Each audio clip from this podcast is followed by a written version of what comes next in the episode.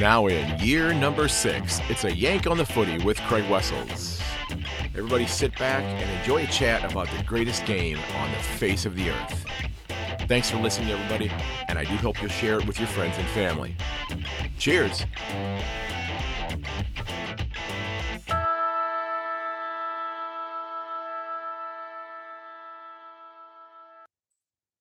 Hello, everyone, and welcome to episode 306 of A Yank on the Footy. I'm Craig Wessels, company from Sandusky, Ohio. Thanks for checking out the episode. Had some sunshine the last few days. Pretty excited about that. This is the next episode in my previews for 2024. And in just a moment, I am going to be joined by my mate Tim Outhred from the Whisky Bulldogs podcast as we preview the Western Bulldogs for 2024. Now, don't forget, folks, that if you are interested in having your local footy club get a shout out during an upcoming episode, drop me a note via email or shoot me a message on Facebook, Twitter, Instagram, that sort of thing. I love being able to highlight these clubs. And today's club of the episode, trying to stay uh, somewhat local with the Bulldogs, are the West Footscray Roosters of the Western Region Football League. And the club was founded back in 1932, and they play their games at the Kevin Shorten Reserve. The men's senior side won their most recent premiership, their seventh in 27, excuse me, in 2007, and the women's team won the minor premiership in 2021. Now, as far as their uh, notable players, we have Marty McDonald, who uh, played for Footscray 92 VFL games, uh, wrapped around his service during the Second World War. Laurie Sandilands, who was a uh, former captain for Footscray, who uh, played a total of 164 games between Footscray and Collingwood, and Robert McGee, who played juniors at Footscray in the 80s before he went on to a 13-year dual premiership career uh, in the VFL with Footscray Richmond and South Melbourne. So I do want to wish the Roosters the absolute best going forward in 2024. I will have a link to their uh, website and to their Facebook page in the show notes if you want to check that out. Now let's go ahead and jump into my chat with Tim Outhred from the Whisky Bulldog podcast. All right, ladies and gentlemen, I am absolutely thrilled to be welcoming my guest back to the podcast. I have had him on previously. He has been a, a great friend of the podcast, been a, uh, an absolute gentleman, uh, the host of the Whisky Bulldog podcast. And this is Tim Outhred, and he is a mad Western Bulldog supporter. And Tim, how are you doing this morning, sir? Yeah, doing great. Um, just had a few days off after running night shift, so um, re- just recuperating and enjoyed the uh, Super Bowl um, from your compatriots over there in the states. So yeah, it's been um, quite quite a change in the weather out here from 35 degrees to about 19 today. So um, yeah, just uh, chilling inside and um, looking forward to uh, our interview today. Well, do you when it gets down to you know I I know when it's 35 you probably have the air conditioning running, but when it gets down to 19, do you open the windows and let some fresh air in and that sort of thing and and air the house out Yeah, cuz you know, we'll do that here in. February if it gets up to about 12 or 13. We'll we'll get the windows open for a few hours just to let some fresh air in the house. yeah, yeah. Um, the fresh air when it's 35 is is uh, too dry and stifling, so we have the aircon on. Okay. Yeah, well it makes sense. It, it definitely it definitely makes sense, but it's uh it uh, I I don't know if I could handle the the 35 consistently like that. It's just it's a uh it's it's hotter than I think I would be comfortable with for a long period of time. It, I imagine it takes some getting used to. Oh, I'm very much used to it. I used to live in Sydney as well, where it would get to that hot, but then also be 90% humidity, so we'd be dripping in sweat. That is, you know, I lived in the state of Georgia here for a few years and it was very similar. It would not get quite that warm, but the humidity was definitely there. It was uh it was though you would, you know, take a shower and then you would almost lead like, you know, the, the like the big trough that they would use to like, you know, to put water out for cattle or for hogs and that sort of thing. You would almost need one filled with talcum powder that you could just hop into and roll around after you get yeah, out of the shower, just to try to just to make sure you dried off a little bit there. But uh, you know, There's what only linen or polo shirts. there, yeah, ex- well, and and I I, you know, for those of you who are watching on YouTube, I, I the continuity thing I'm working on here because I, actually wore this sweater to school yesterday, and I recorded the introduction and the closing yesterday, and I made sure I put the sweater back on today to do the actual interview as well, so it doesn't look like we did a, uh, you know, a, uh, fashion show in the middle of this and swapped out the the outfit that I that I was wearing there, so. You know, it's, uh your your Bulldogs are is it fair is I'm not sure I wanna use the word enigma, but I'm not sure if I can come up with a better word than that right now because this is a this is a a club that on paper I mean, granted, I I tipped them to play in the grand final last year against Melbourne. And, Yeah, you know, that's generous, but um, they definitely they they did a lot worse than most people predicted. Uh, at least most people were predicting top eight. I was predicting on a good day top four. Mhm. Um, no one would have thought they would have dropped out, Yeah, just like uh Geelong, I guess. yeah, exact well, yeah, except I don't think you guys are quite as old as the Cats, and I Yeah, and I think that I we had a good that list. yeah, I think that that number, I think after 2024 for the Cats is probably going to change significantly because I think there's a lot of players that are on the north side of 30 who are Mm, probably in their swan song down at Kardinia Park. I think this is their last year for several players in the hoops. So, but mm. you know, who knows? Maybe they can go out on top. I'm not. I'm not counting on it. I I hope I'm wrong, but I'm not. I'm not. I I don't think I can be so bold as to say that that's a top eight side right now. And I hope that they absolutely call me out on it and tell me that I'm completely messed up in the head by not thinking that or thinking that they're not Mm, going to be there and that they just you know make a run. But um, you know, this is a club that you know on paper has a ton of talent. This is a very good side. Now they, you know, you did lose, you know, I don't know if I would call him the heart and soul of the club, but he certainly is is uh, you know a, a, young man who, if he was going well, the club was going well. And Bailey Smith, you know, you know, and he's yeah, gone for the year, and there's a possibility you may never see him in the red, white, and blue again because the rumblings are out there that after this year he may be headed off somewhere else, and and Geelong is one of those places that keeps getting talked about. yeah. There was the murmurings of all of that, you know, years gone by now. If it feels like a long time ago with the season Mhm. starting very soon now. Um, Bailey Smith, yeah, his best year was 2021 with us, and you know, last year he didn't do as well as people had thought. So his position was probably safe at Bulldogs, but then he's gone done an ACL injury at training. So he's with us for a while during his recovery period. Right, Um, right. hopefully, maybe he can work on himself at the same time, which is all the stuff that was happening in the background. Yes. Uh, um, so uh, maybe he'll do a bit of physical recuperation as well as mental or social um, at the same time, and then he'll see where his priorities are at Right. And with and um, and his footy. nobody and nobody ish, you know, wishes, you know, regardless of what club you support, I, I don't think anybody anybody that's a you know a decent fan of, of any game or of any club does not wish ill on anybody else, you know, certainly, you know, injury wise, Mm, emotionally, you know, battling whatever demons they may have, you know, let let the contests be decided, you know, in the on the oval rather than boy, I sure hope this guy doesn't play because he's been making all of these, you know, poor judgments in his in his career, and you know he's not going to be there, and that's going to help uh, help my team out. And it's just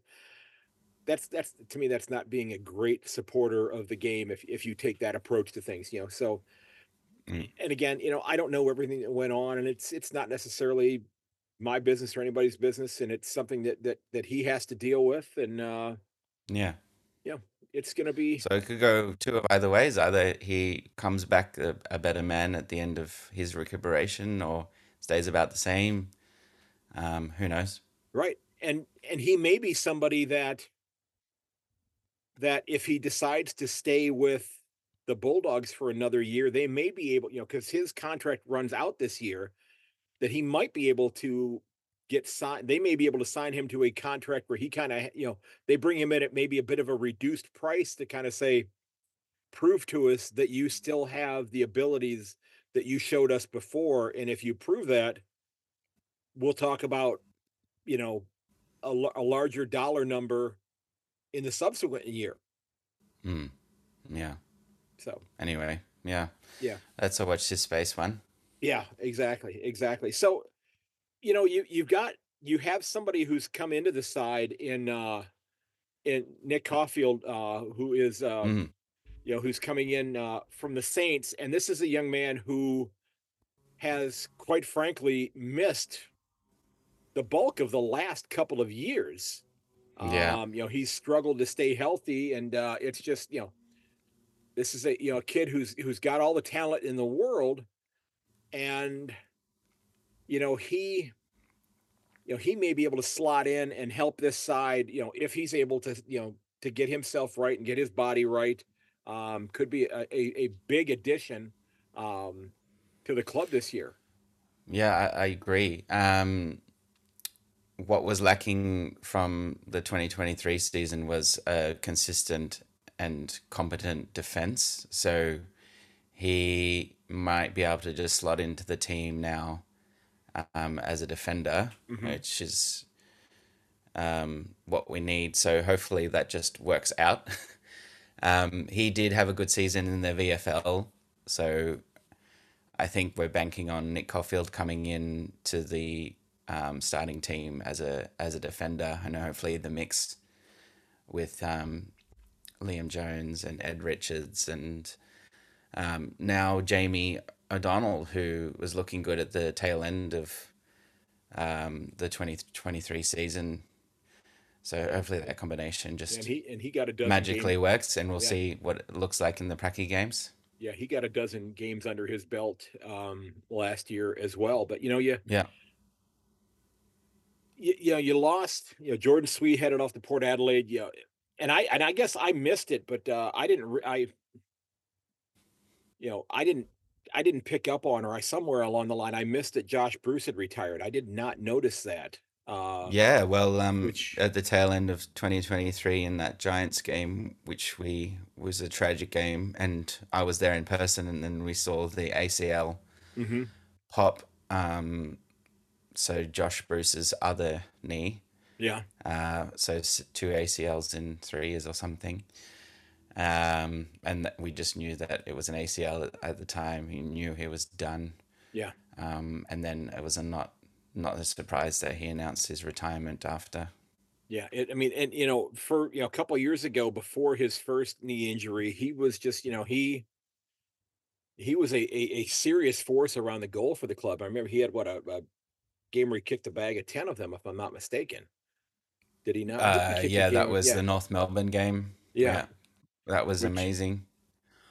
Uh, and then tail end of 2021, he did the ACL, yeah, very innocuous looking uh, injury, wasn't tackled or anything. Um, and I think would have contributed to the loss in 2021 at the grand final.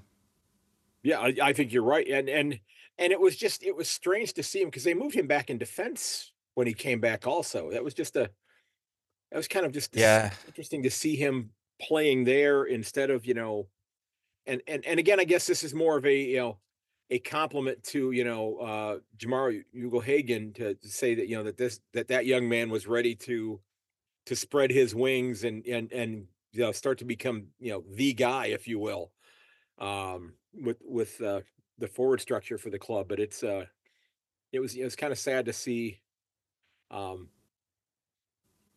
to see him go out that way. But I, I just, yeah, I just think, know, real, Yeah. real tough break for him. But yeah, but it's, uh, you know, you still got, you know, some of the, the you know, the best uh, midfielders um, in the comp. You know, you know, Bontempelli. And I think anybody would love to have him, you know, on their side. yeah. Um, you know, it's uh, I think last last season was Bont's best year, um, just statistically and um, yeah. But when he was doing well, the team was doing well, but sometimes the team let him down quite a few times, especially around the midfield. So yeah, yeah, it's uh, it, very mixed bag season for the rest of the team, but he he was Mr. Consistent. Yeah, it's and and and he's he is most definitely that way. He's you know he's not. uh um he said he's not somebody that you don't want to have on your side. You know, you you definitely want to Mm, run him out there, and he's and he's and he's going to be that that that player that is going to, you know, that's going to just elevate everybody around him as well. So, what are your expectations for this year? You know, you, you, you we're commiserating here because we both had clubs that you know on paper had finals aspirations, and both um, what's the t- euphemism I want to use? They laid an egg. Uh, mm, which you know, it's it's interesting to know that a cat and a bulldog both laid an egg, but they managed to somehow do it. Uh, yeah. and the Swans did Um, not. yeah. Um, amazing. Uh, yeah, it was a tragic season for the Bulldogs, I think, because they were up and down, up and down, and then very much down at the end, um, hmm losing some very, very winnable games, um, such as against the West Coast Eagles. Um, that was it's really sad. Yeah, but um, yeah, uh, this year, obviously, we need, for Bevo's sake, to make finals. Um, I've done a few different ladder predictions, and it ranges between top four and top eight. But um, I just, at this stage, don't feel like anything much else has changed, if not gotten worse for the team. So we'll need to see how we go at the start of the season or in the in the practice matches. Um, I think the the first few games will be telling because quite a few of them are from teams which wouldn't you wouldn't expect to make top eight. So right, there'd be a, a good test at the start of the season, I think. Yeah, you start out with you know you you've got the you know the demons, the suns, the eagles, the cats, and the bombers, and uh Yeah. and So we can get three of five of those, then maybe we can scrape the top eight. yeah, Um, we we need to get our revenge against the the poor Eagles, well that's yeah, absolutely, and that one at um least. that one you are you know you're you're you've you got them at home the first time um Yeah. because I don't I'm trying to think if you play them twice this year. I'm looking at your list of the clubs that you're doubled up against. Uh you got the Mm, Cats, the Giants, the Roos, the Demons, the Dockers, and the Swans. And you know, you got you know, you've definitely got an, another enigmatic team there in your in your teams you're doubling up against in the Dockers because that's a that's a club right there, you know, that on paper again should be a finals side. And I think you know you said you've done you've yeah. done your ladder predictions. You know, there's there's a you know possibility. I think that you could make an argument that maybe 13 or 14, maybe even 15 clubs could play finals this year. That it's that it's you know, you've got it, you got two or three clubs that I think are In the the bag. consensus the consensus would Mm. be that they're probably top four sides. But then there are some Well, others yeah. that you know that are likely to be making some uh some moves. You know, there are you know there are clubs that you know people you know, and I and I'll tell you about this off air, but I I have a club that I that I think is going to drop out of the eight. Uh, that not a lot of people are thinking are going to drop out of the eight. And like I said, Mm, I'll tell you about that off air. But uh, yeah. I will tell you that when I did the preview episode with the supporter of that club, when the cameras were not rolling, they felt the same way Mm, about their yeah. They were very I concerned think about their I side. think I I suspect I I know which one that is. You want to you want to go you want to go ahead and I'll confirm if you get it right. I'll go ahead and confirm if you get it No, right. no, we'll talk off air about it. Okay. I don't want to commit Okay. that the No, that's that's all right. That's all right. So, um, you know, what yes, you you you said something that I thought when I jotted it down here and I already had it written down as a note here as well, but um, Mm, you know, it sounds like there, you know, and some of the things I've been reading online that there's been a bit of a rift between Chris Grant, the footy boss, and Luke Beveridge. Yeah. And you said that you know that they had to do this for Bevo's sake. If they do not make finals, is he the senior coach of the Bulldogs in 2025, or do they go in a different direction? Yeah, they'll. I think they'll. The membership was already calling for heads to roll for this season, Okay. and they did a, a review with Peter Jackson, as everyone knows, um, which seemed like, on the face of it, a bit of window dressing and a bit, bit of politicking in the background. So it's hard to say exactly what the results of all of those changes will be. hmm But Yeah. The proof will be in the pudding on the field, as as it always is. Um, Absolutely. Absolutely. I didn't suspect that there would be any large tensions within the football department other than oh why aren't we performing you know maybe they have everyone has different ideas on what to do about it that kind of thing which would be hmm a natural thing but Yeah. whether the relationships were tarnished that to the extent where they cannot work together anymore i i just don't quite believe Right. Right.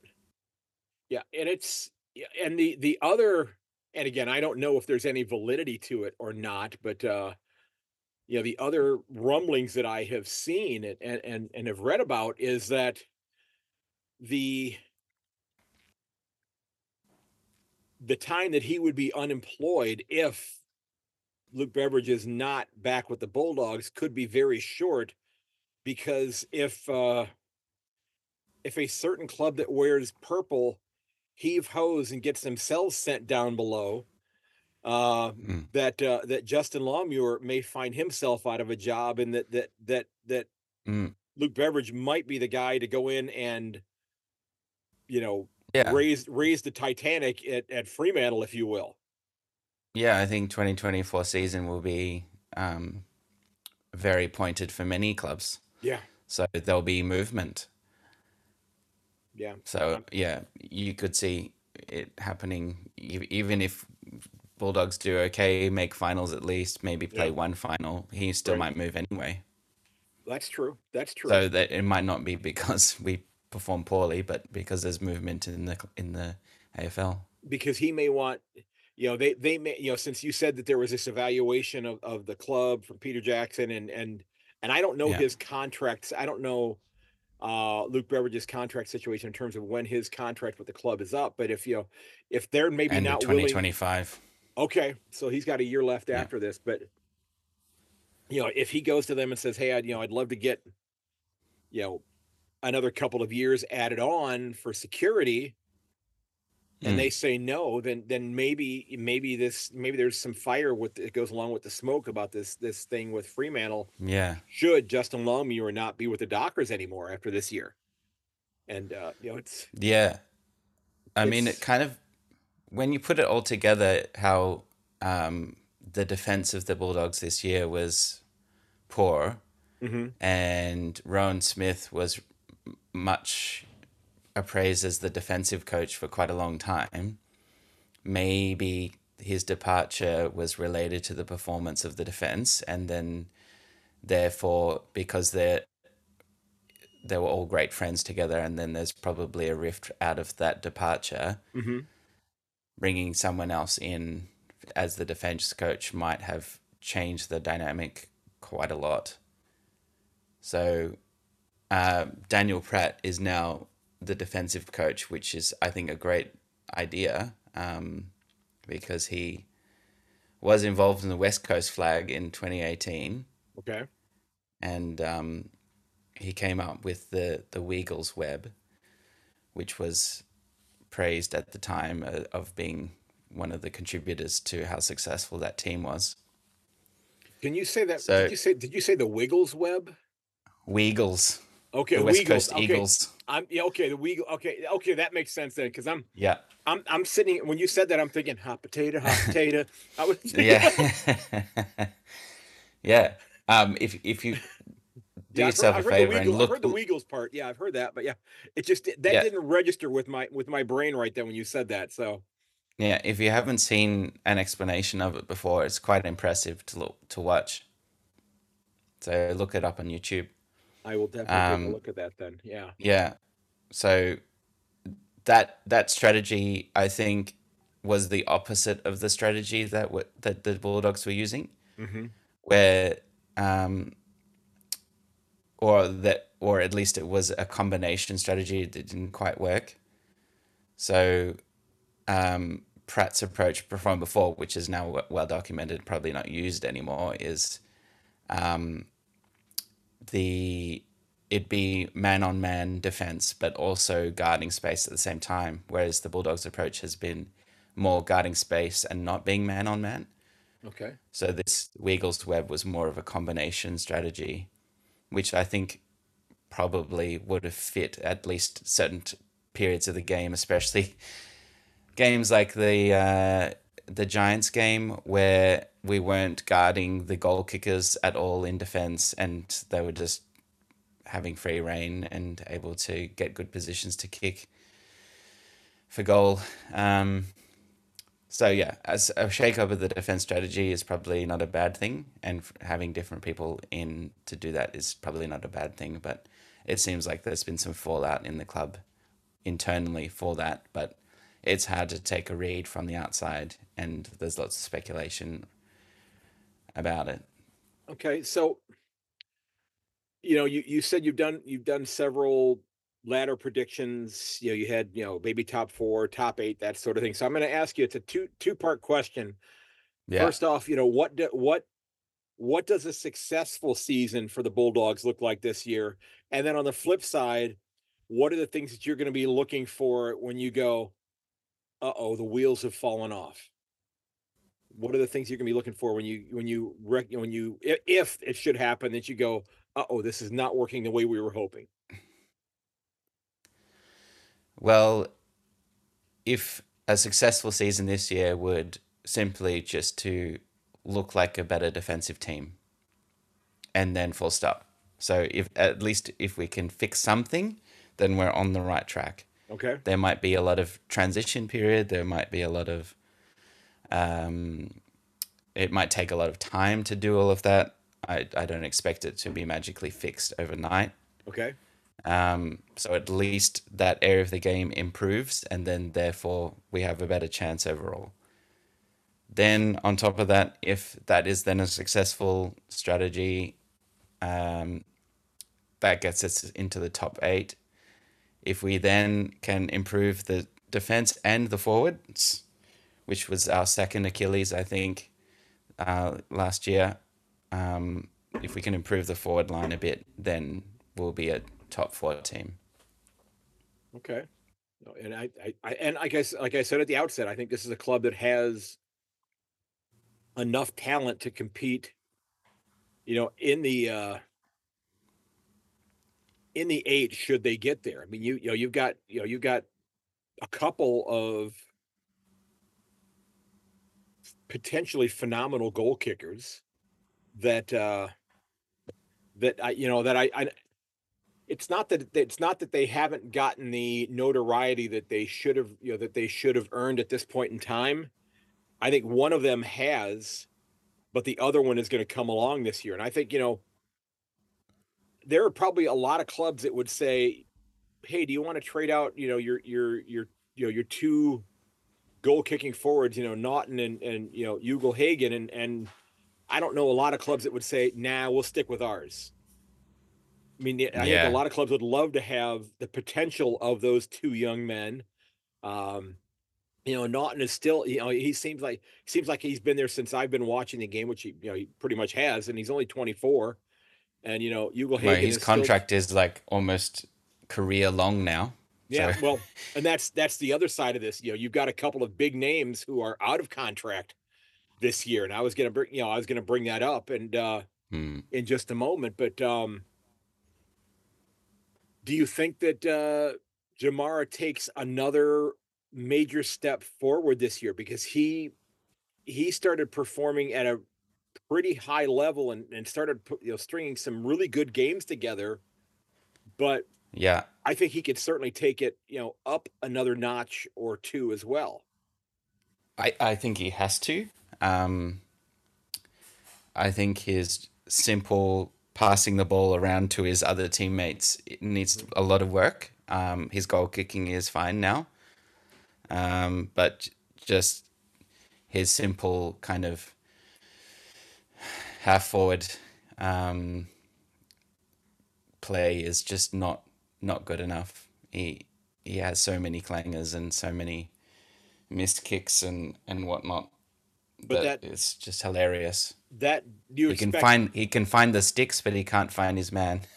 well, but yeah, but you expect that to improve with experience, though, correct? I mean, that's You'd you'd that's hope so, yeah. Yeah, I mean that it makes sense that as he gets better and more games under his belt, that that's going to improve.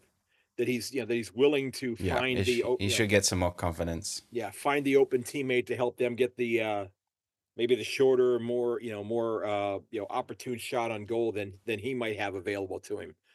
Yeah, But you know the the the big one that we have to talk about though is the ruckman and you know Timmy. Tim English in terms of where is he going to be next year? Now he's he's not likely going. You know, there's been because if I'm not mistaken, he's from WA, if I remember correctly.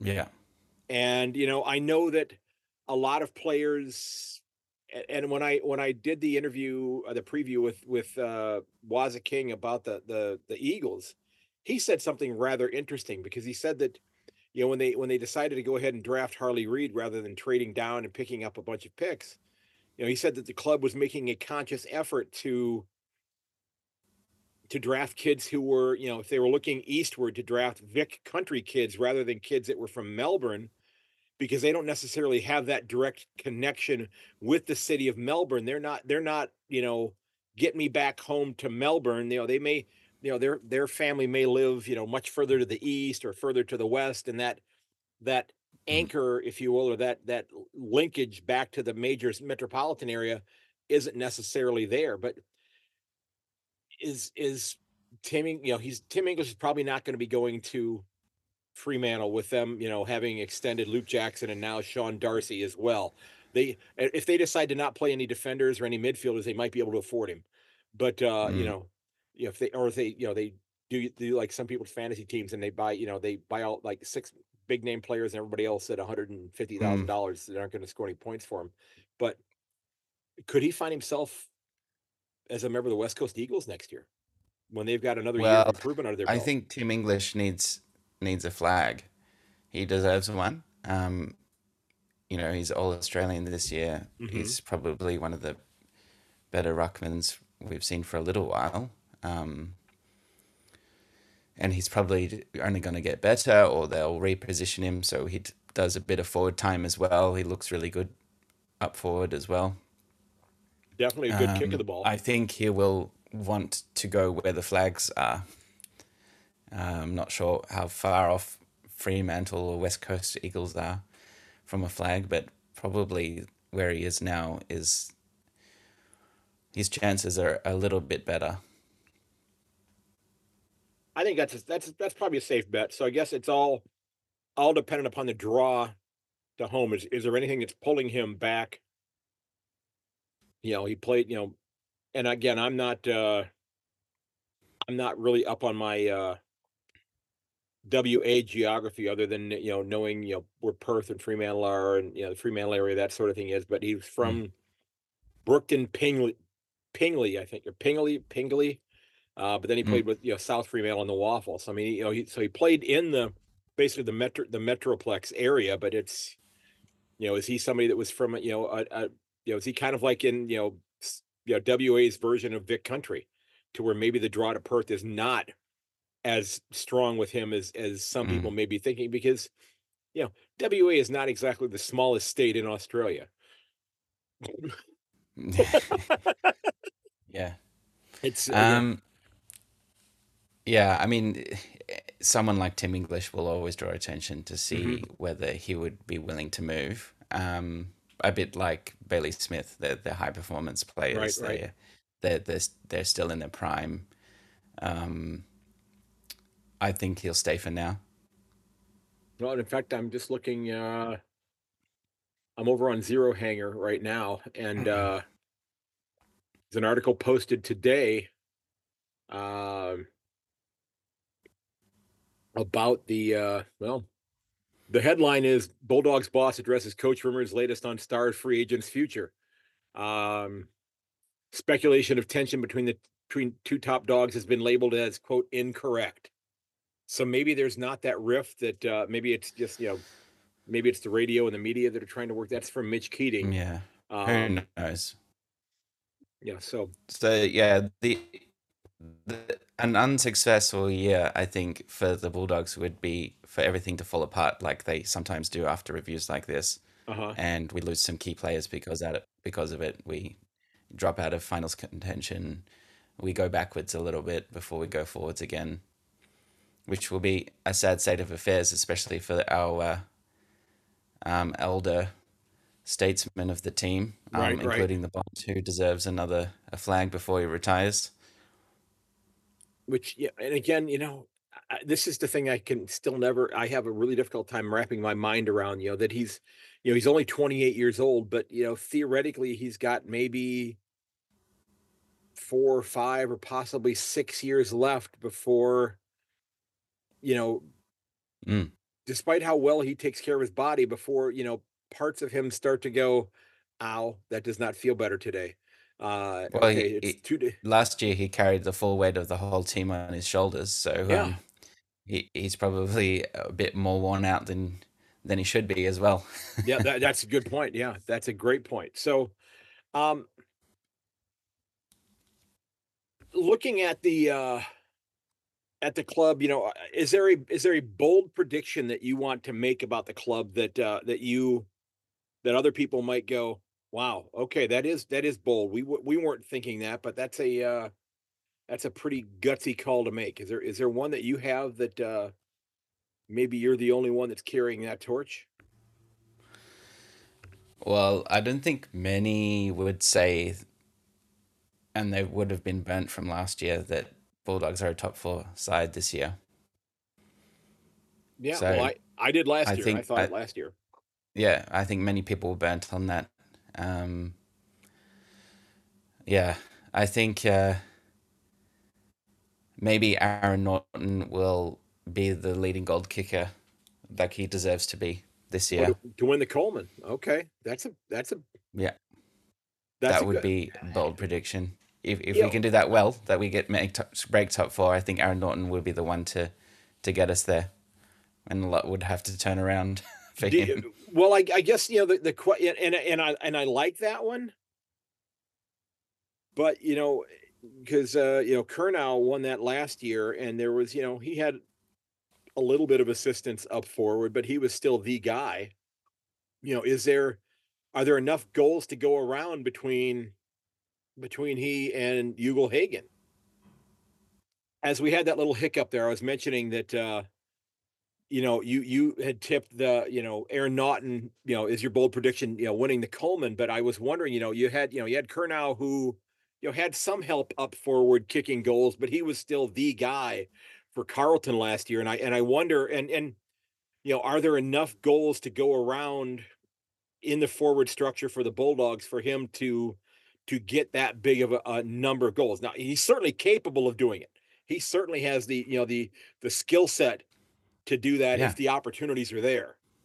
You know, well, he was paid to be our leading goal yeah, kicker. yeah. And I'll tell you what, He, I I yeah, the last couple um, I think some people have this. Uh, some people have some people have this idea that um, he was actually a defender and should be down back, and then there was this chopping and changing with uh, yeah Josh Bruce needing to be forward and not needing to be down back when we were kind of on the ropes with that season.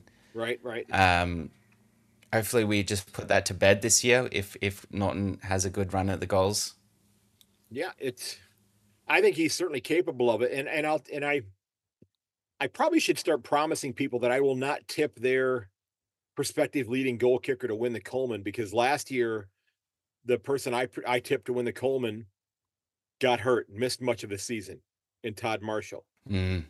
The year Mm. before that, the year before that, I tipped no, it was actually it was last year also. I tipped Touk Miller to win the Brownlow. Who got hurt last year? Touk Miller got hurt last year. So I, I'm I'm thinking, you know, maybe I should just, you know, ask people, you know, who they want out.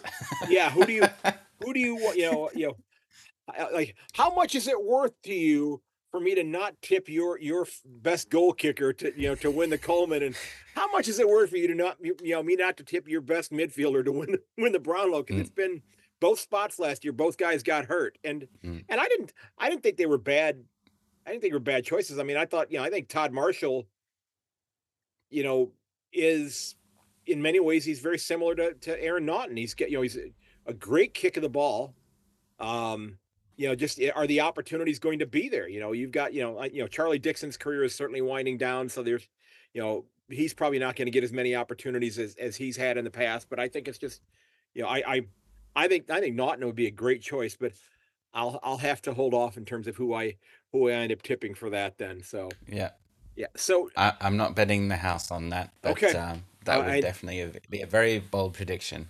I don't I don't bet anything, so I don't I've never I've never placed a bet on anything in my life. So if that may if that makes me boring, I mean I've I've never even I've never even been in a casino before. I, I walked past one on a cruise that we went on once, but I never went inside of it. You know, Yeah. I Okay, so uh, I have a question for you, Craig. Okay. If you found a hundred dollar note outside of a casino, uh-huh. it would be a lucky day, right?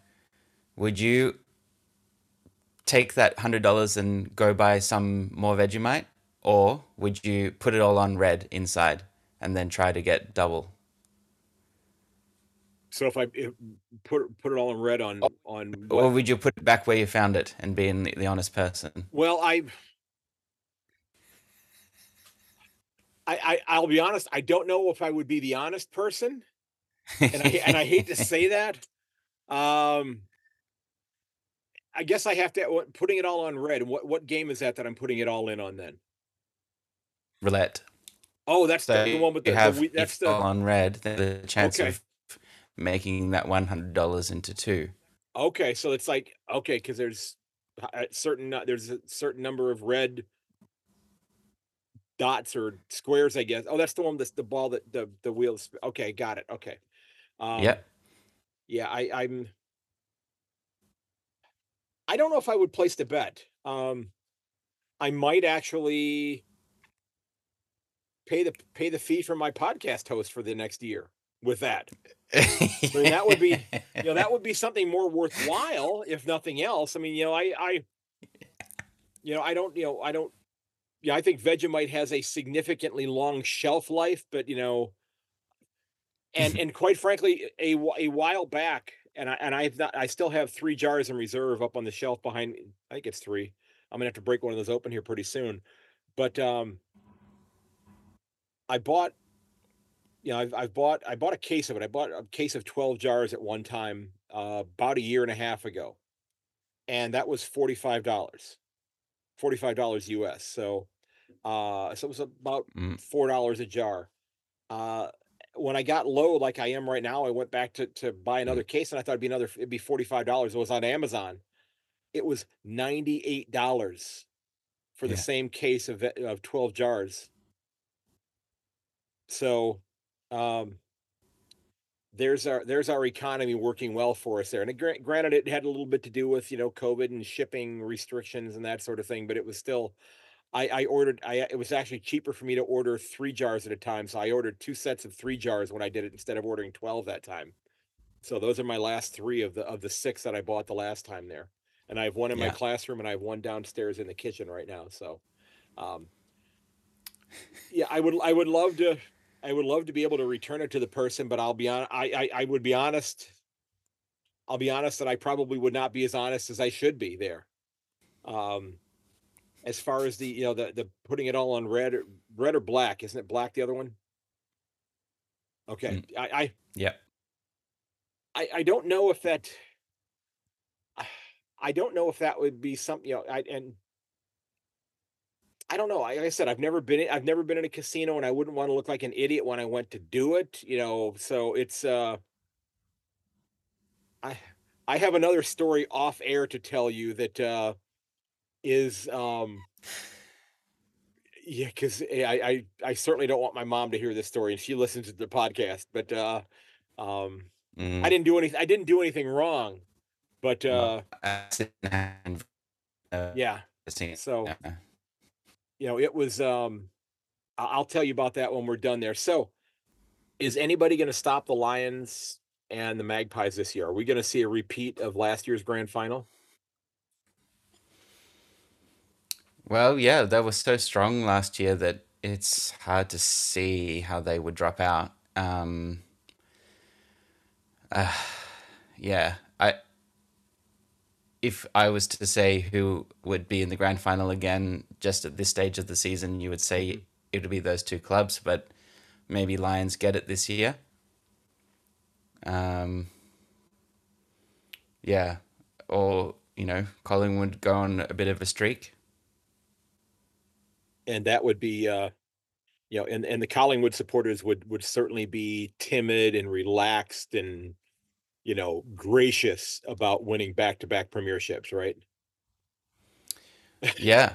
Well, um, they they'd been at the door for so many years, Right, and then right. they finally cracked it, Yeah. and uh, now their team is still looking pretty damn good. oh they they certainly are they they Uh, they absolutely they absolutely are. Will eventually return to his yeah place exactly, but um, and who knows? Maybe then he'll go play uh, basketball. yeah, they're still looking very dangerous. yeah yeah.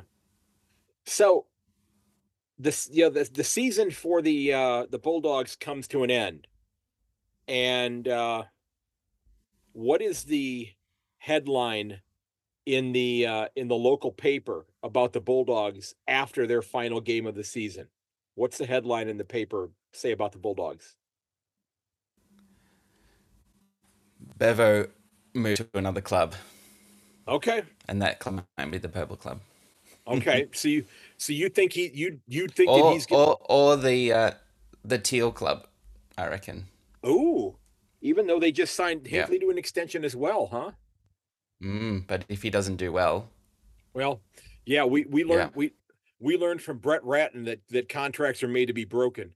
You know, because he uh yes, you know they they ended up not having to pay him out a, a, a good amount of his contract, which to me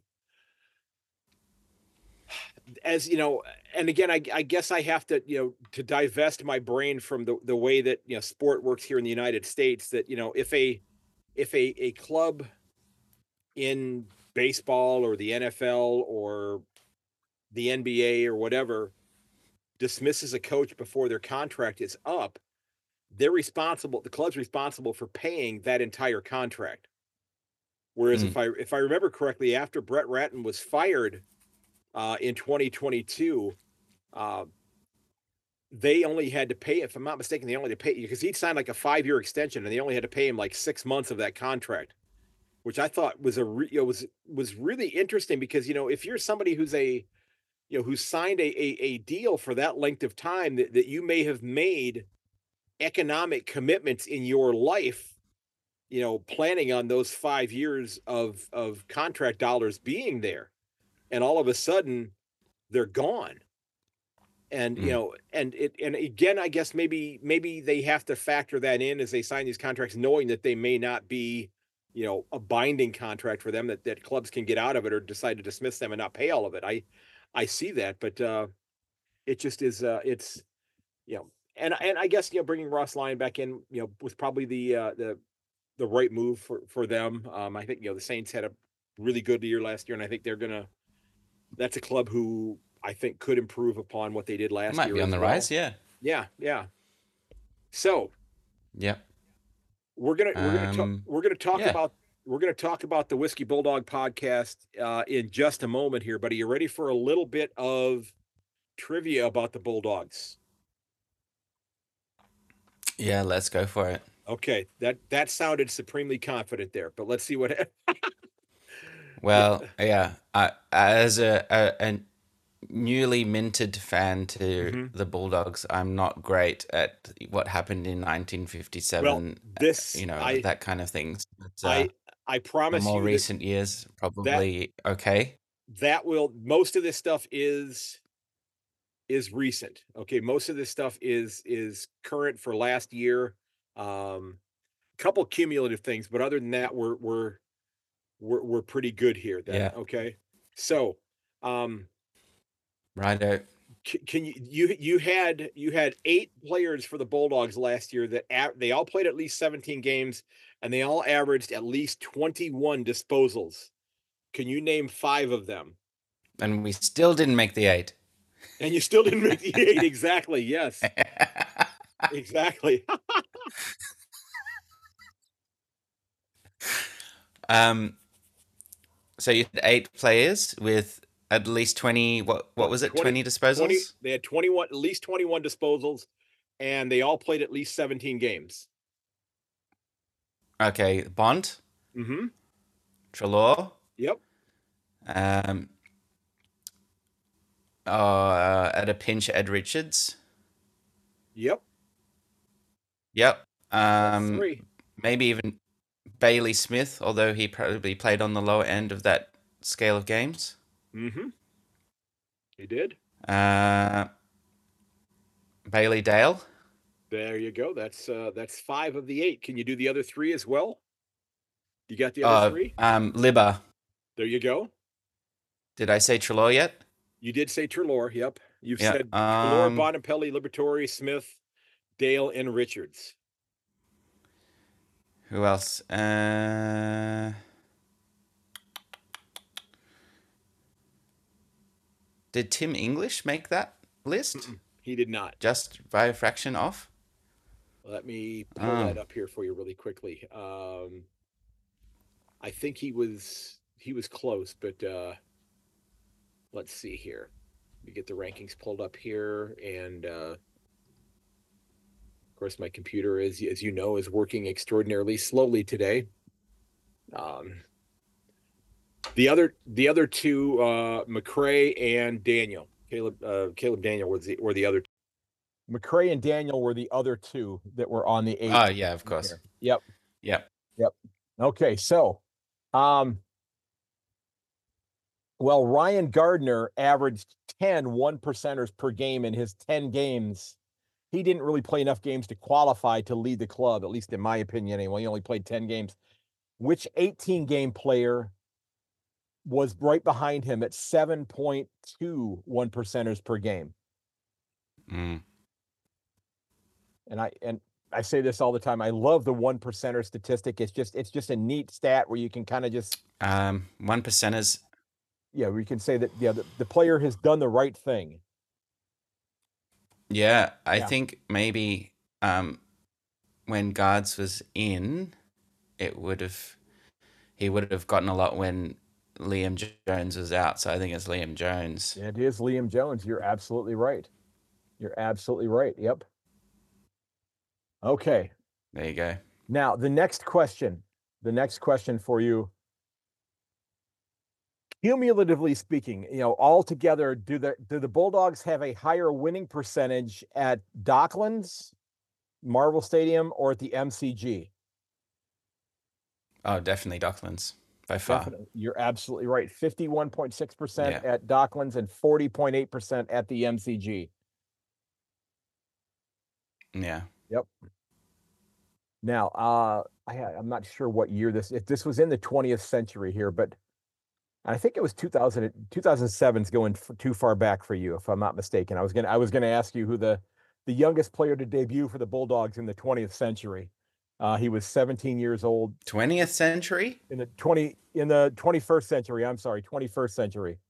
Duh, yeah, not 20th century. Ah, What? A, yeah, in the 21st century. Yeah, that would have Um, been. 21st century. Yeah, I'm I'm in Ah. denial that it's the 21st century.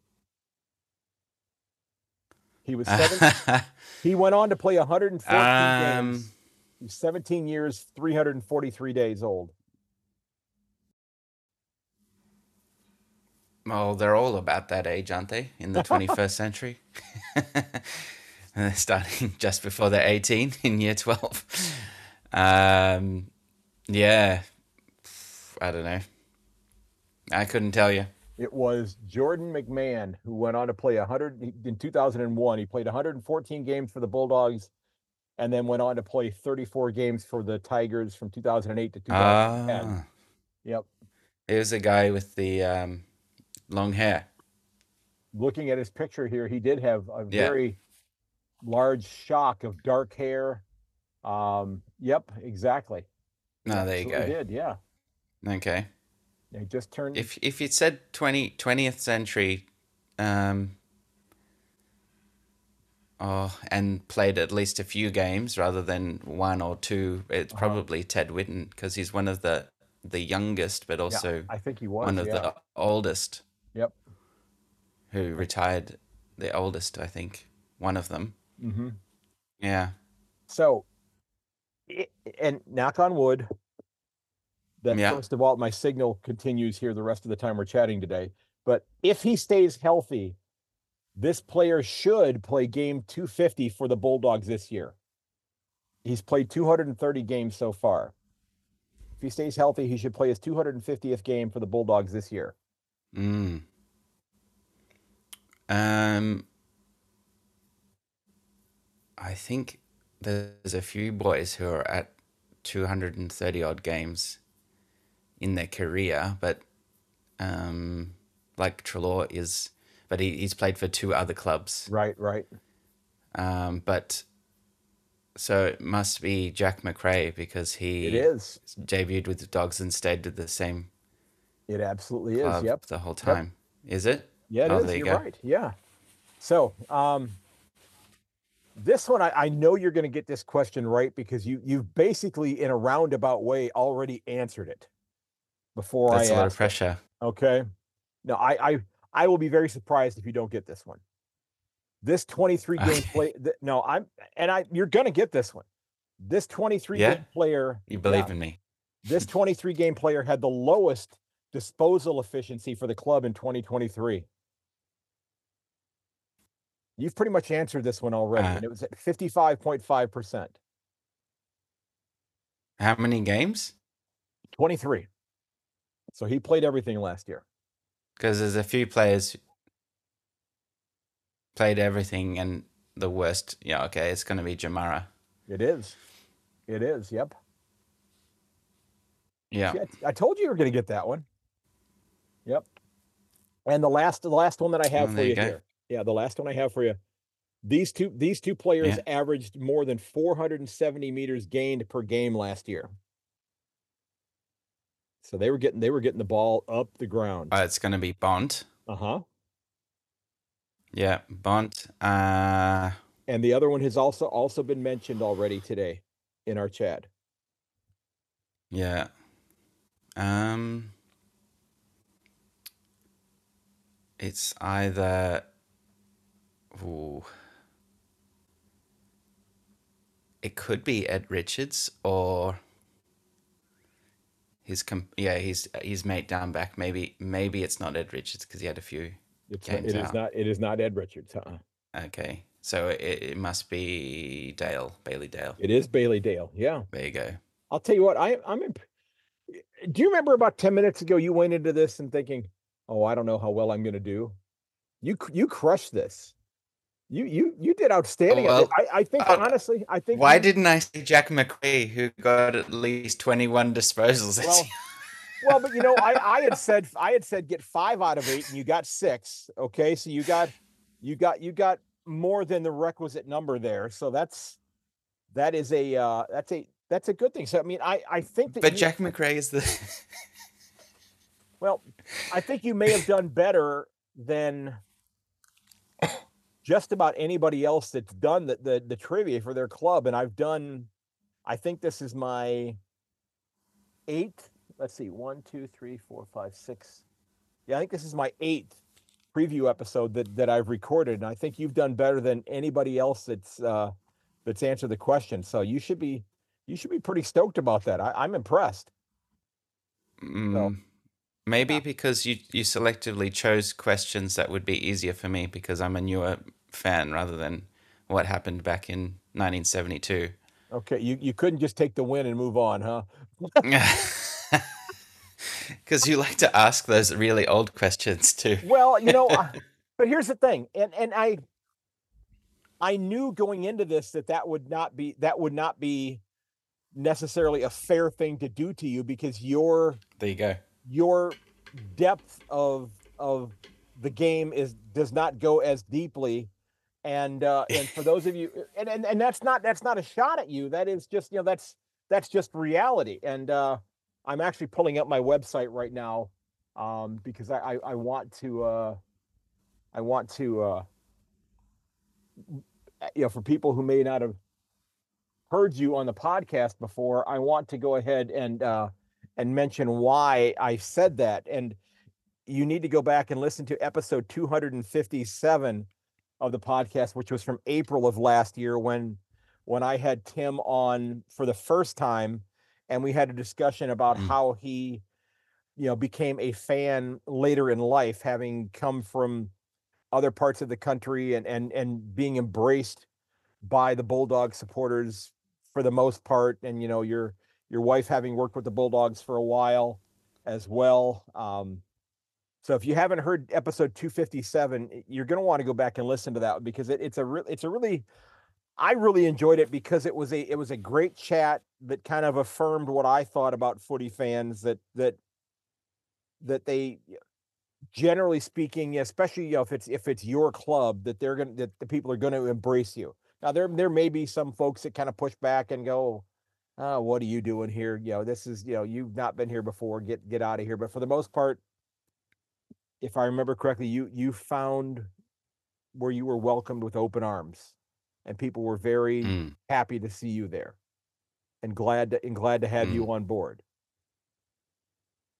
Yeah, I'm I'm hoping. Yeah, it's been a great ride. Yeah. Um, and I'm hoping for the same reaction myself. That's a good segue to what I've been doing the last year as well. With yeah.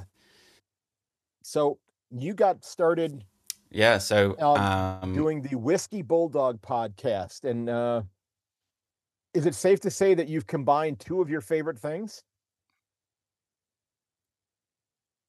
Absolutely. Um, so yeah, two of my favorite things are whiskies. Um, so that would be single malt whiskey and watching the footy, watching the Bulldogs, and following the the season.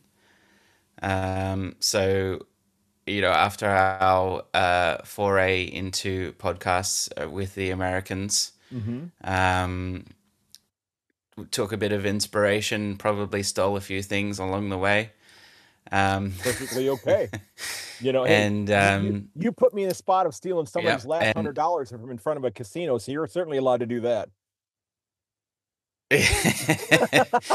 uh, you know, we we, we support each other in our endeavors being um, lowly uh, podcasters, I guess. Uh, you have way more experience than me, and I just, you know, dabbled a little bit, um, but hoped that uh, this year is a bigger year than than before. Um, I started quite a bit later in the season last year because I was away overseas and whatnot. Um, but yeah, hopefully this this year I find a bit more time to do at least uh, a weekly, if not fortnightly, episode on the the games ahead and the games um, been, mm-hmm. as well as review a couple of single malt whiskies along the way. Um, so yeah, the structure of the episodes are, are largely about the what the, what the game and the season has been so far, and then what what's ahead, and then taste one or two whiskies, do a little review of those. Um, I've had some good response. Uh, there's actually, you'd be surprised, a few people out there who like whiskey and who like the Western Bulldogs. So the, the Venn diagram of those people are, are quite small, but there are actually a few that have reached out. And I'm incredibly grateful to them. well, and, and that's uh, and that's great. And you know what? If if you're if your content, even if somebody is not a whiskey drinker, if your content about the Bulldogs is something that they find interesting, they're going to tune in. If they if they enjoy yeah. the rest of your content, they're going to tune to me. And I listen to I listen to a true crime podcast where every every episode they review a different type of beer at the beginning of it. I'm I come from a long family of alcoholics, so I don't drink much at all. So, I mean, I appreciate hearing about them, and I think, oh, that sounds like that would be a good one. But I, you know, I I don't go mm. out and, and, buy the latest one, but I enjoy the rest of I enjoy the rest of their stuff. But as you said, you're gonna, you know, doing this is all about finding a niche and finding you know something that that is interesting to think. So you may find whiskey connoisseurs who don't know much about mm. Australian football, who may who may come for the whiskey and stay for the stay for the footy, if you will. Yeah. Or maybe people who um, partake in other liquids, um, such right, as my friend right. Will, who I had on an interview. He, he's a footy fan, but he, he's more of a bourbon fan. Okay. So we got together and, and talked a little bit about that as well. Um, so it doesn't have to be Bulldogs. It doesn't have to be single malt whiskey. It can mm-hmm. be whatever you drink and whatever you, whatever team you follow. So the Venn diagram gets slightly bigger from there. There you go. There you go. so, um, did you for each episode did you did you try a new whiskey that you had not had before or were you or did you end up in some cases review ones that you had tried as you were getting started and that sort of thing and now you're going to branch out and you know take recommendations from listeners and go out and find that obscure one that uh well you- yeah i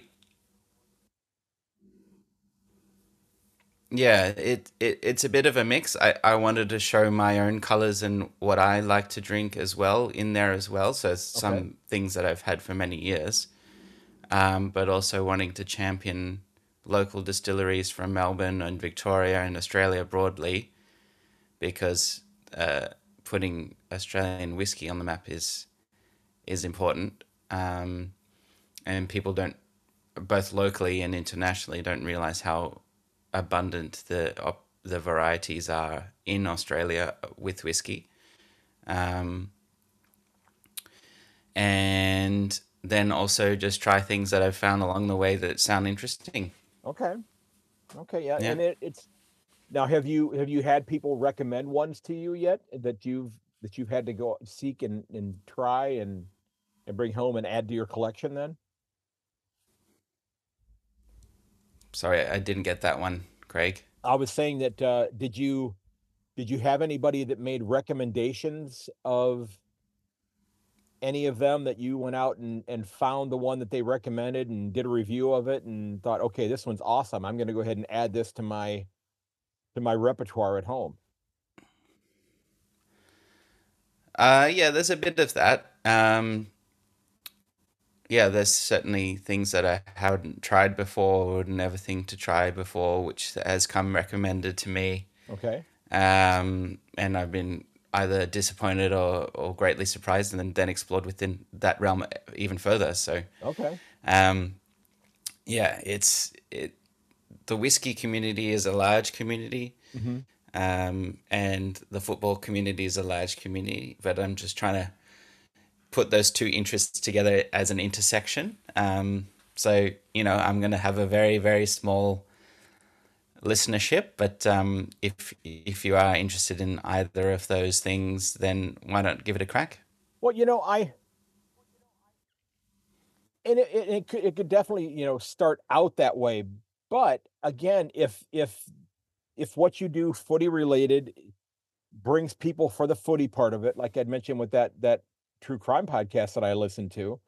Um, mm. you know, I, I, I, you know, they spend about a minute talking about a certain type of of beer, and you know, they they fundraise, you know, getting people to donate to put beer into their beer fridge. That's kind of that's kind of their their little um tagline, you know, that they, they thank people for help, helping to fill up the beer fridge for that week. Is is kind of how they go about doing things. But uh, you know, it's a uh, you know if if the if what you're doing is is good you, people are going to come back to it and yeah and you know maybe you know, since, I mean, since yeah. you since you have such a you know you have a luxury that i don't have you you are living amongst the bulldog supporters or at least in relatively close proximity yes.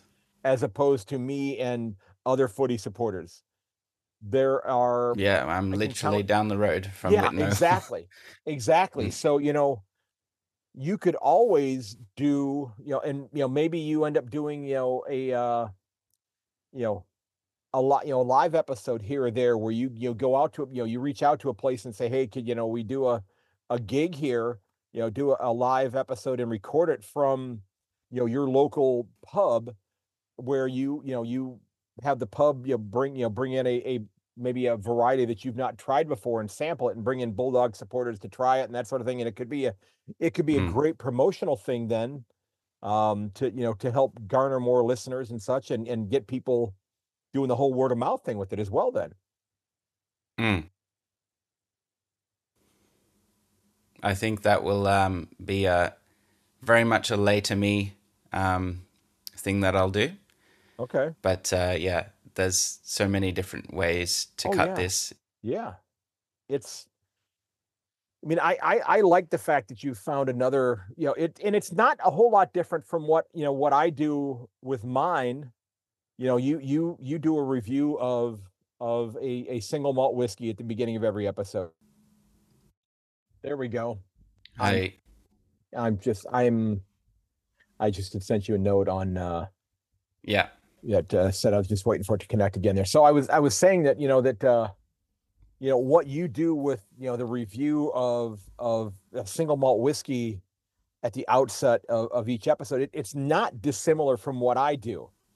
You know, because it's you know the the thing that I have found that that I that I I I enjoy it almost as much as doing the discussions, and that is giving a shout out to a local footy club because it lets me go in and and you know comb through the lists of all the foot different local footy clubs around the country in Australia and kind of learn a little bit about the geography and then see you know sometimes I discover clubs where you know players that you know have gone on to play at the highest level in the VFL or the AFL uh, that that they've got they cut their teeth at you know at club X or club Y that I didn't I had no clue about and it's great to see Mm. that and be able to reveal that and share that information with people and uh and and and and I think if nothing else you know the clubs you know they're they're they're very surprised when a when you know they get a note you know in their messenger or something like that showing up from some crazy American saying hey I gave your your local footy club that's you know on the other side of the planet a shout out during my episode and they're like who are you?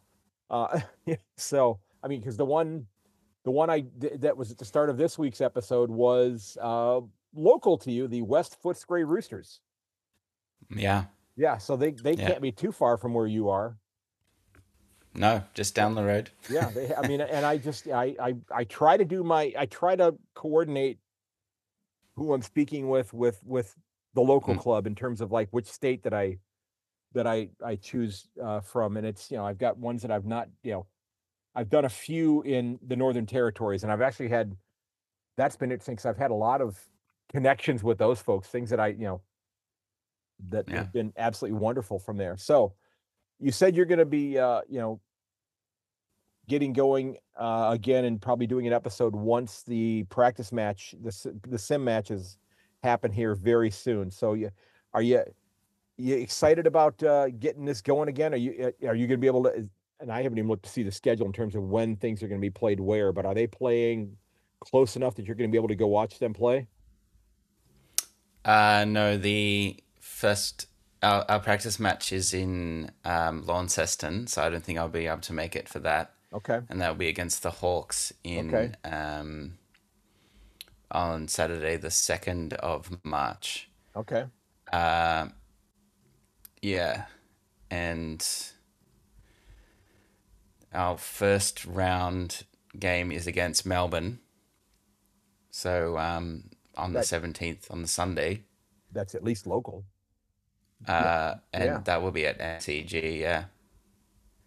And I'm, Um, I'm unfortunately, I'll be working that day, so Ah. I won't be able to make it. But Okay. uh, I will definitely try to have it on either in the background, but I'll w- watch it once I get home from go. work that day. and and you and you have Um, you know your your schedule certainly varies depending upon what happens to be going on and you know Yeah, my shifts change all the time. Yeah. So and yeah, that and- that's and the other thing about my my work on the podcast as well is that my shifts are irregular and you know Mm-hmm. but ranging between morning, evening, and night shifts right right on any which day of the week. So um, yeah, I I try to uh, fit in going to the games as much as I can, and then I Mhm. also do watch the game um, afterwards at home later, and then um, if I can't go to the to that game that week, then I'll probably watch it once or twice at home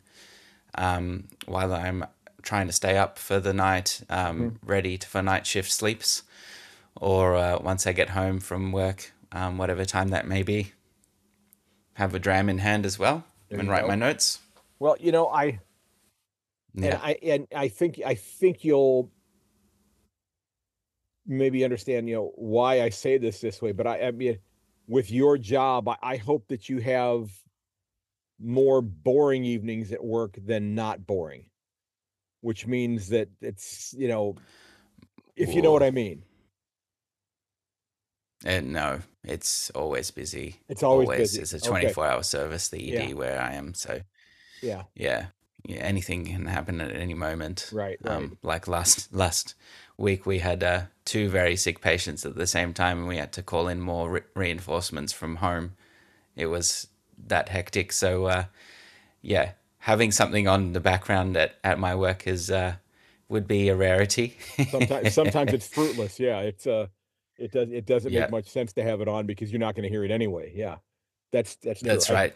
Uh, and amongst all the screaming and all the all the buzzers and all the beeps. and I and I know how that, you know, I I had a uh um um I have to reschedule my preview with Adelaide because the gentleman I was going to sit down with is a uh, nurse practitioner and he'd been called into Yeah. work. He'd been called into work because of some emergency, so he wasn't he sent me a message on on uh X or Twitter uh from his phone that he was sitting at a stoplight saying, "Hey, I got called into work and and I, I get it. I understand, you know, that that my job is a little bit more stable. I know my my school day starts, you know, the kids' first period of the day begins at 8:05 and it ends at 2:50.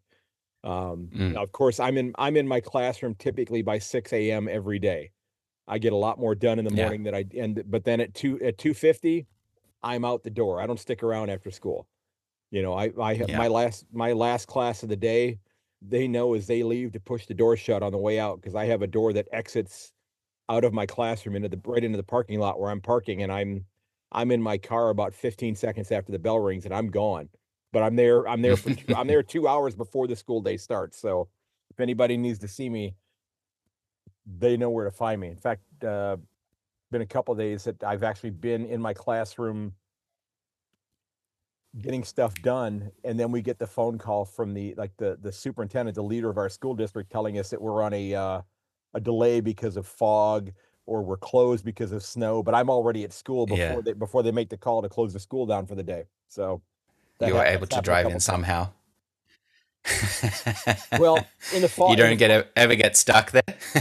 uh well as far as the snow i haven't gotten stuck in the snow um the fog is is sometimes a little bit because part of our our school district, you know, where a lot of the, the kids live and the school buses are picking them up is out in a very rural area. So the fog just really sits low to the ground and it's and it's hard to see the roads and that sort of thing. So we end up with these delays. Uh, Mm, you know, we, we are actually there's a, uh, a a significant eclipse event that's taking place in April. Uh, that it's that eclipse is going right over our community. So they they have already canceled school for that day in I think it's April the 8th. We've already canceled school that day because of the eclipse. So we will not be in school that day. So we have a- we have a calamity day at school because of the eclipse, mm. which Well, I'm great day for podcasting then. you well yeah, it is. It is. I'm I'm I'm going to sleep in early then. I'll get I'll get to sleep in until 6 Yeah. o'clock that day.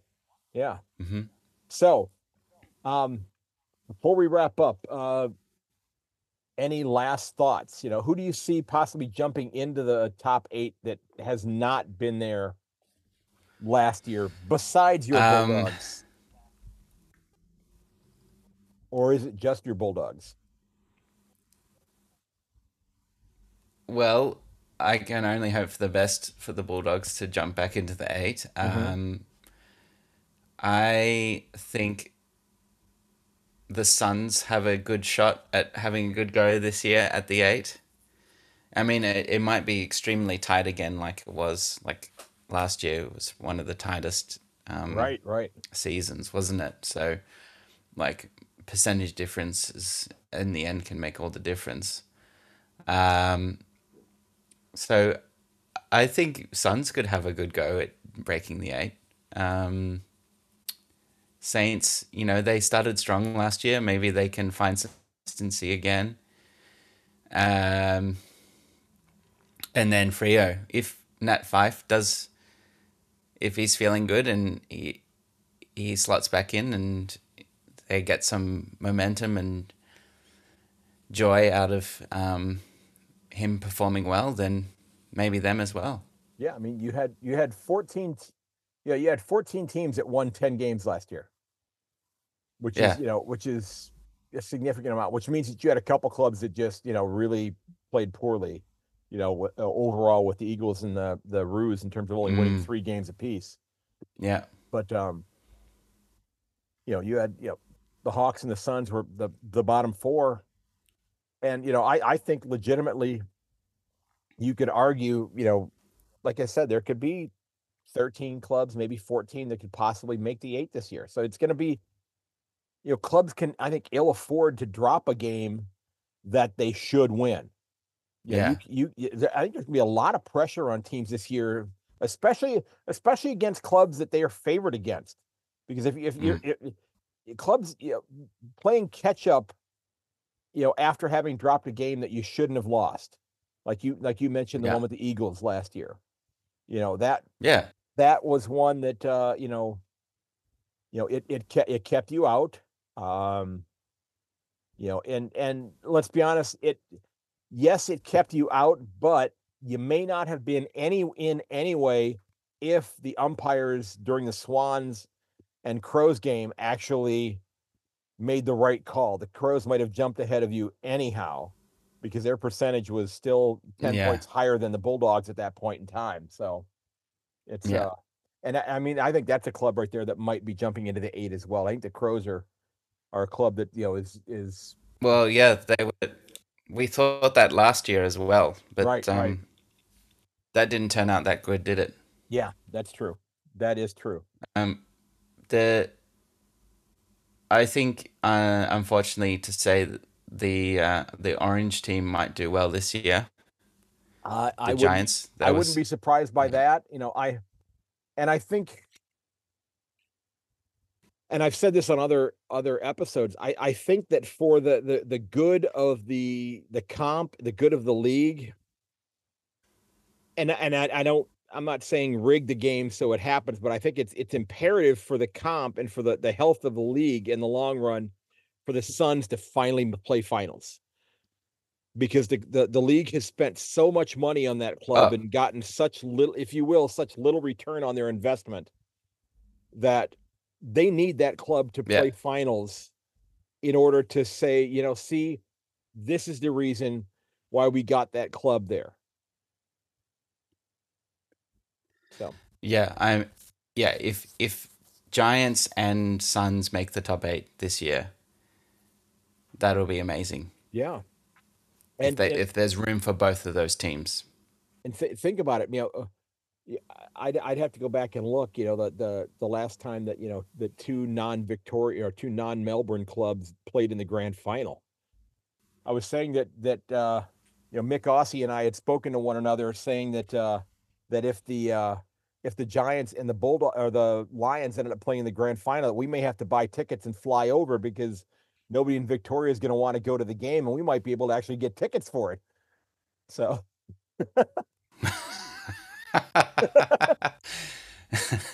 you know, Yeah. it's- well, you we know- might have. Yeah, yeah, we'll Lions, see. um, Giants, Suns. yeah, Uh, if Crows. Geelong get back in, maybe uh, Port. Yeah, Yep. well, hey it's man, a scary prospect for Melburnians.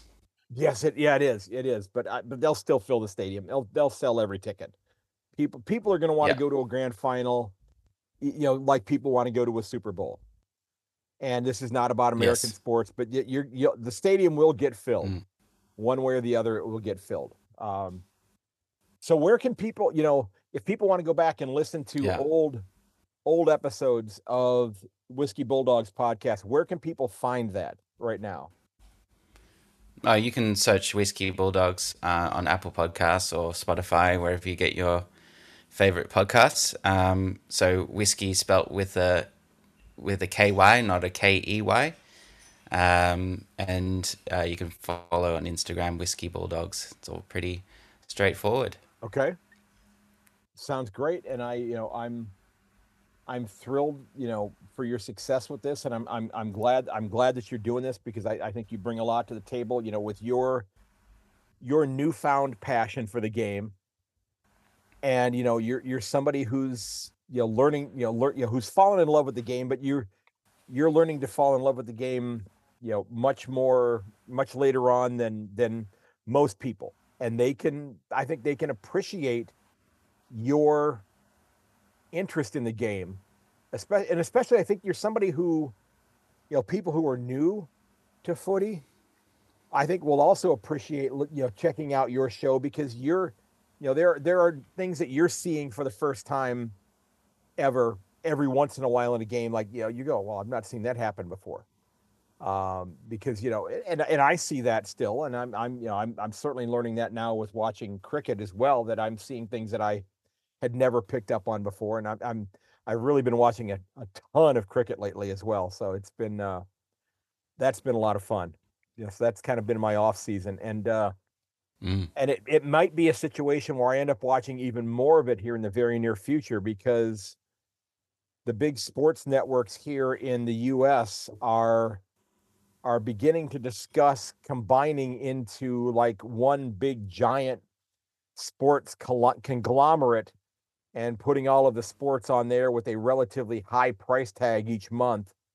And I may get to the point where I, you know, I mean, I already the only the only sport the only U.S. sports I watch is a little bit of college football, not much, and I generally I'll watch the Cleveland Browns play in the NFL you know, I didn't I didn't watch a single playoff game until the Mm. Super Bowl in in the NFL this year. I didn't I didn't watch any of them because it didn't. Well, actually, I did. I watched the Browns game because they were in the playoffs this year. But other than that, I didn't watch any of the other ones because it didn't it didn't interest me at all. You know, I'm so I'm so invested in watching in in being involved in doing stuff with footy, and I've now gotten so enamored with and fascinated by the game of cricket that I I don't miss the American sports that I used to watch. I really don't miss them. And that's a shame for Mm. those sports because they, you know, especially with baseball, you know, because I was a bigger baseball fan than anything. And baseball drove me away from the game that I loved more than any other sport. And I don't miss it at all. Yeah. Yeah. And Mm. and and that's not on me. That's on them. Well, uh, Yeah. mm, yeah. Yeah. Well, um, we're looking forward to hosting you in Australia this year. I'm so you can, to uh, I Enjoy and get amongst it a little bit more. yeah, I'm I've I've been looking at at places to visit and that sort of thing. And I, I I've I've determined that one of the things that I want to do, and I and I I've joked with people. I said I don't know if they do tours or not, but I'm going to sneak into the building otherwise. That I'm gonna I'm going to go to the facility over there uh, in uh, in Port Melbourne where they actually manufacture Vegemite. It's on it's one Vegemite way in Port Melbourne. I will get into the facility somehow, even if they do not offer tours. And I did find, Mm. I did might have- find. Go ahead. You might get a blacklist against uh, coming back to the country after that, but Well- uh, you know, at least you've had your shot. I will. I'll tell you what. I will. ta- I will get a. I bring along a nice glossy photograph of me with all of my empty jars, and and I'll say, you know what? Maybe this gives me a little bit of credibility here. But I even found. I even found there's a place uh, out to the west of, I believe, Bendigo, where a gentleman by the name of Mhm. Cyril McAllister is from. And there's a small Cyril McAllister museum in that town. And he is the guy who invented Vegemite. He's the Mm, guy who go. came up with it. And they have a little small Mm. museum. It looks like it's in an old gas station, if I'm not mistaken. And uh, they, they have a Facebook page. It's this, it, I, I would love, I would love to make the trek out there. I think it's a couple hours outside of Melbourne. I'd love to go see that little place to say, I've been there. I've been, I've been Mm. to the, um, I've been to the the Vegemites version of Mecca, if you will, yes, if we can, if we can call it that. There, I, So- I will gladly drive you there. that would be that would be an awesome place to go visit. But uh, you know, it's and I mean they they they do they do artwork with Vegemite there. They did- which just you know conjures up image. Yeah, I know it's it's it's crazy. I'm thinking, Yeah. well, first of all, why waste it? And secondly, it looks it looks exactly what you think it would look like. It's not pretty. yeah, yeah. But there you go. really really cool little YouTube page that they have or uh Facebook page that they have there. Well, hey Tim, um I want to thank you for Mm. for taking time out of your morning. I know you've been busy and you got the day off and and I appreciate you spending some time with me and I as I as I like to say, I do wish the Bulldogs the best of luck 22 times this year. Okay, out of their 24 Mhm. rounds, I wish them luck 22 times and um I guess technically 21 times because they'll play uh, 23 games this year, but uh because they do have the Cats on the on their fixture twice this year. So I wish them luck, you know, every game except for two. Um, Yeah. and I hope you get to as many games as you possibly can. And uh, it's Yes. uh, it is it is great to chat with you, and I'm glad that we figured out the WhatsApp thing, and now that that has shown up, and uh, Mm.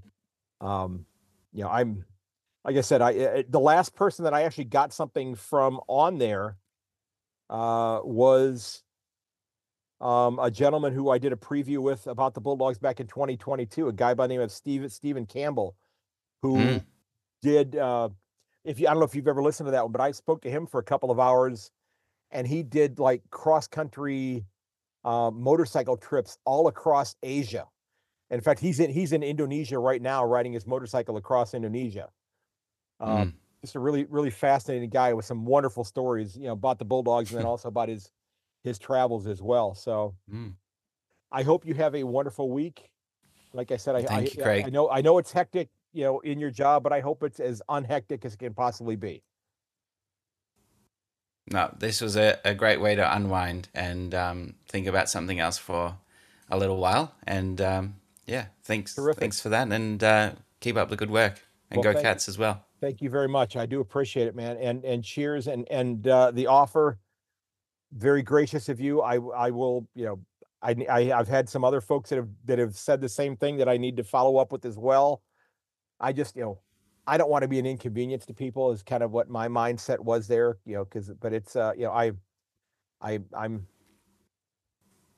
we will we will definitely talk and once I as we talked about off air, once I figure out some of the things that are going on with with that stuff, once the, once the ticket is purchased, like I said, the die has been cast, and I'm I'm coming come hell or high water, Mm. which sounds like you had some high water this week. Yeah, just Uh, do it. Just book it. Sound- Yeah. I, like I said, I got to convince. Once you book it, then it falls into place. yep, You I got to to. cast it out. I have to just go ahead and you know book the four weeks, and as they say, it's better to ask for you know per, ask for forgiveness than permission. Um, so. Mm.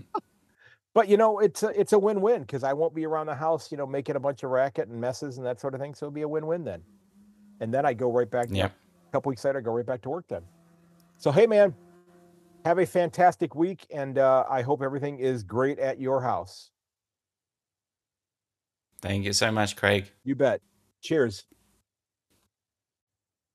all right tim well hey man i appreciate you taking time out of your monday morning i actually think it's tuesday morning for you there as a matter of fact and uh, i truly enjoyed this discussion um, you've been a great friend of the podcast and uh, knowing the insight that you have with the club is absolutely awesome there so ladies and gentlemen remember you can find everything related to my podcast over at my website yankonthefooty.com you can get on the mailing list there. You can subscribe. They'll get a little pop up that'll ask you to do that there. You can leave a review. And if you enjoyed the show, I do hope you'll take a couple of minutes and leave a review for the podcast. It'd be absolutely awesome. If you want to help out the podcast, you certainly can click on that buy me a coffee button and help out the podcast that way. And uh, anything there that goes right back into the podcast. Although I'm going to be coming in July to visit Australia for the first time. And uh, well, hoping to meet up with as many of you as I possibly can. So, also, make sure that you get on that mailing list while you're over there as well. So when new episodes come out, they are in your inbox as soon as they are released. Ladies and gentlemen, look out for one another. Check up on your friends. Make sure they're okay. Reach out to them. Tell them you love them. Go out and have that coffee. Go out and have that beer, whatever it is. Uh, but make sure you check up on your friends. And I do appreciate the kind words, everybody. And we're on and on to the next one. And uh, Can't wait to bring the next preview to you. And as always, may your double kick never hit the post.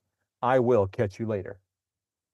And this has been episode 306 of A Yank on the Footy. Remember, you can reach me at yank underscore on on Twitter or X, a yank on the footy at gmail.com. You can find me on Instagram, Facebook, or to yankonthefooty.com. And all of those links are there. And I do hope you'll subscribe, give me a follow, share the podcast with your friends and family if you're enjoying it. And even if you're not enjoying it, say, hey, here's this crazy American, check it out. They might like it. And until next time, ladies and gentlemen, cheers and goodbye.